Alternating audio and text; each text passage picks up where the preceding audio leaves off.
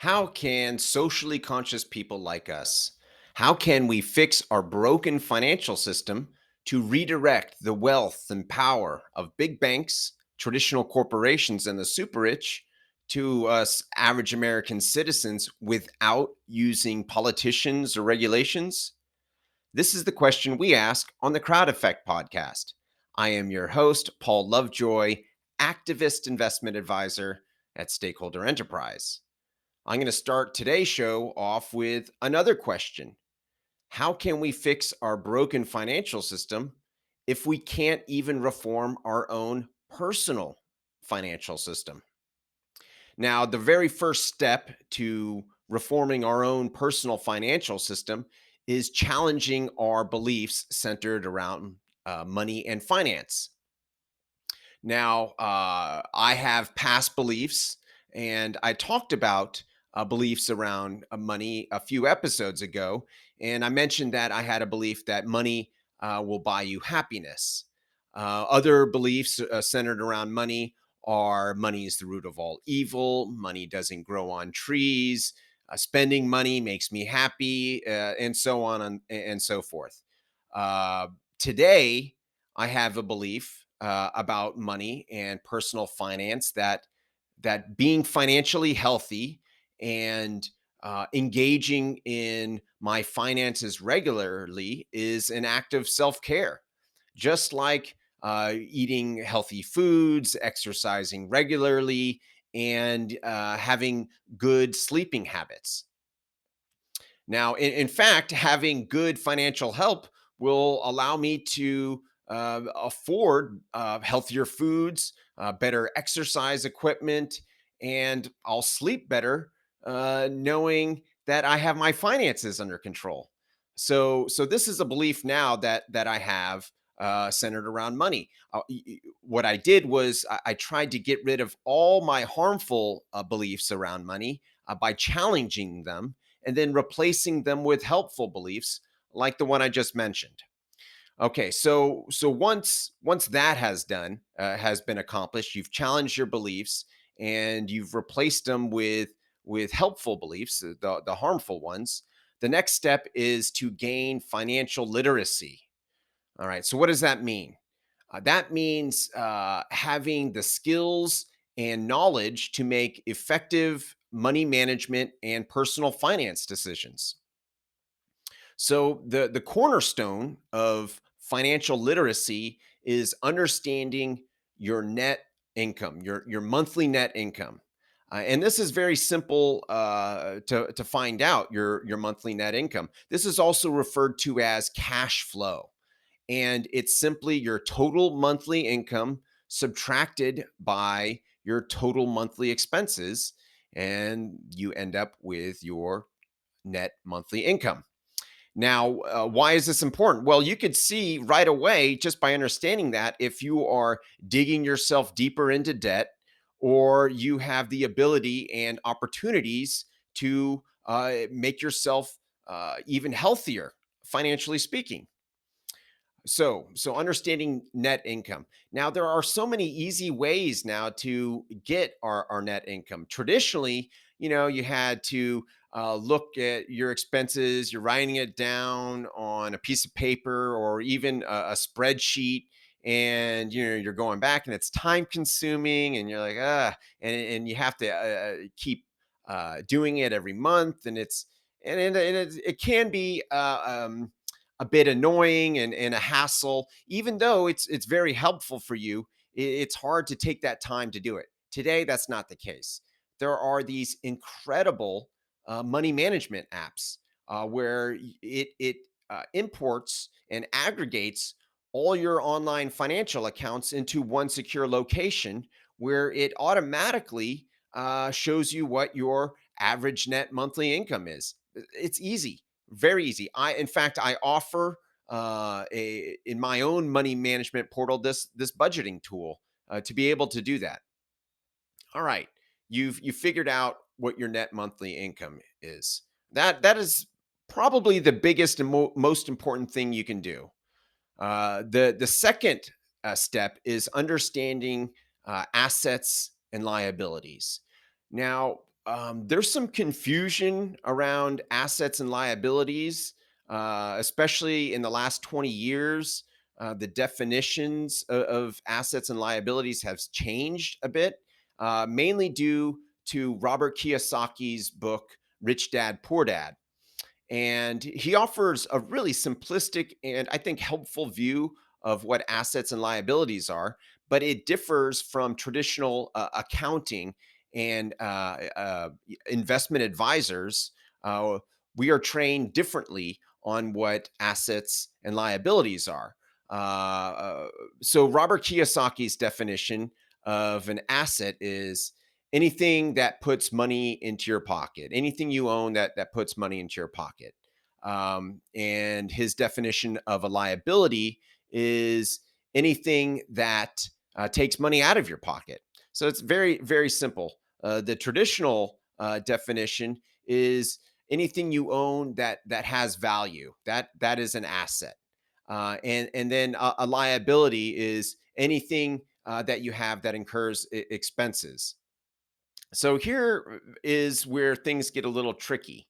Um, also on balance sheets, they they include equity as uh, part of the the liabilities, which which makes sense if if you think about uh, um, shares in, in, a company and uh, you know the, the, that equity that that that you're giving up uh, as a company that that you need that to to balance your balance sheet uh, and this will make sense uh, when we combine the, the two definitions.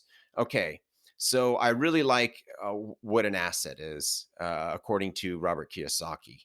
Um, and I mostly like what he says about liabilities. Uh, this is where it gets a little tricky. Um, Robert Kiyosaki calls your home a liability. And I understand why he does, because uh, a home takes money out of your pocket with your mortgage and tax property taxes, insurance, maintenance, repairs. Um, all of that takes money out of your pocket. And so I understand how uh, that would be considered a liability. I also understand how uh, a home can be considered an asset. And because once you sell the home, uh, you're you're getting money into your pocket. So and and it does increase in value. Homes appreciate over time. Um, over the short term, not always, but over the long term, uh, home values uh, appreciate over time. So uh, I, I, think there needs to be a third category here, something called future assets, to to uh, eliminate the confusion between what an asset and what a liability is. A future asset is something like a home that starts off being a liability with the idea that it will uh, be an asset in the future by putting more money into your pocket in the long run than it took out. Uh, another example of a future asset is owning uh, equity shares uh, in a startup company. Um, it's taking money out of your pocket in the beginning uh, also, uh, w- when you purchase equity shares, you know, at, at, the very beginning of a startup company, they, they it's very common for them to have something called rounds where they uh, uh they offer more shares uh, uh, of equity and in order to keep your same percentage you have to con- contribute more uh, uh, money into it. So it's it's taking money out of your pocket until the one day you hope that uh, it uh, it blows up and you know you have all these profits because you were uh, investing in the ground floor. Um, now, needless to say, future assets have uh, the greatest risk because there's a lot of unknowns uh, out there with with um, you know things right, raising in value. Startup companies, almost all of them fail. Uh, that's why um, I'm a crowd investor uh, because you can invest in a startup company uh, with as little as a hundred dollars, um, and with a home, you are are, are purchasing. Uh, you ha- you have this big down payment, right? You know, let's say it's a twenty thousand dollar down payment. Well, uh, you could invest into 200 um, uh, startup companies for the same cost, which would really diversify uh, your investments. 200 startup companies, uh, especially if you have if you're doing due diligence, um, that uh, you have that a higher likelihood of of uh, getting money into your pocket when you diversify in that way. Okay, I I I feel like I'm getting into the weeds a little bit uh, about um, just basic financial literacy, but I think you understand why uh, there is uh, this um, difference uh, of going on of of the definitions. Um, so I, that's why uh, I I think that it's good for just the average person to think about uh, an asset putting money into your pocket, liability taking out. Uh, now, is your job an asset? Uh, no, it's uh, you're an asset for your company. Uh, that's for sure, um, because you're putting money into their pocket. Um, uh, the job is nothing you own. You don't own the job. You own the skills that you have, and uh, which you could take uh, elsewhere. So your skills are are an asset, but the job isn't. Um, the most effective assets are income producing assets and and really uh, i think that's what we should call assets. They're either income producing assets or future assets. Just having one word for assets i don't think is helpful for anybody. So an example of an income producing asset uh, as a crowd investor would be crowd lending notes um, and especially these short term ones you know you're, talking three years or less, uh, where you're getting income every month from someone paying back the loan. And when you crowd invest, you could uh, contribute $25 to you know a uh, $5000 loan. You can contribute $10 in a $70000 loan. Um, that's the beauty of, of crowd investing. Again you can diversify um, very very easily and uh, you know mitigate your risk.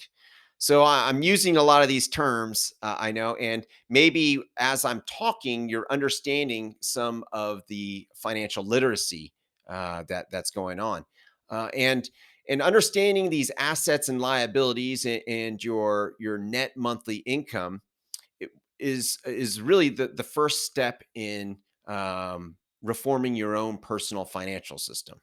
Now, I've talked about in the past that crowd investing is a democratic vehicle of change. I've talked about it a lot, and uh, in order to be able to maximize your impact, well, we need to take that net monthly income and and direct it toward crowd investments to redirect the wealth and power from the, the banks and the traditional corporations.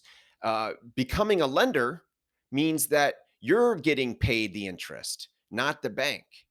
Uh, so, so this is a market-based approach to redistribution of wealth through through crowd investing.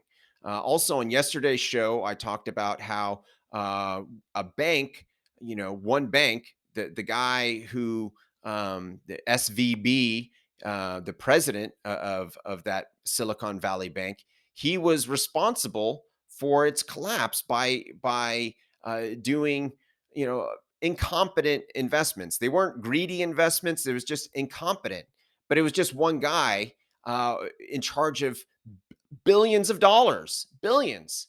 Uh, with crowd investing, it's dispersed uh, between many different independent, uh, decentralized uh, voices that that ha- say, "Oh, I want to lend here, I want to lend there, I want to want to lend everywhere," you know, all over the place. So it, it doesn't have this uh, concentration of wealth that will lead to financial crisis. You know, it happens over and over again. That's what happened in 2008. Concentration of wealth, um, too big to fail. Uh, and here we are again, similar thing. Concentration of wealth. One guy has the power to make all the you know the decisions of of where th- this bank's assets go, and he made a bad one.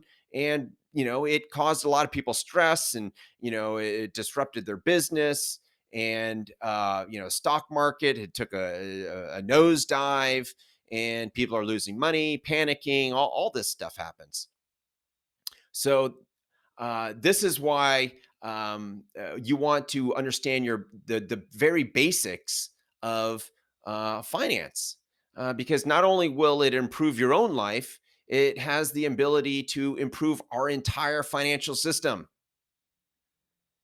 My name is Paul Lovejoy. I am a crowd investor, and I see you are one too. If you'd like to fix our broken financial system democratically without any protesting or divisive political action, go to stakeholderenterprise.com.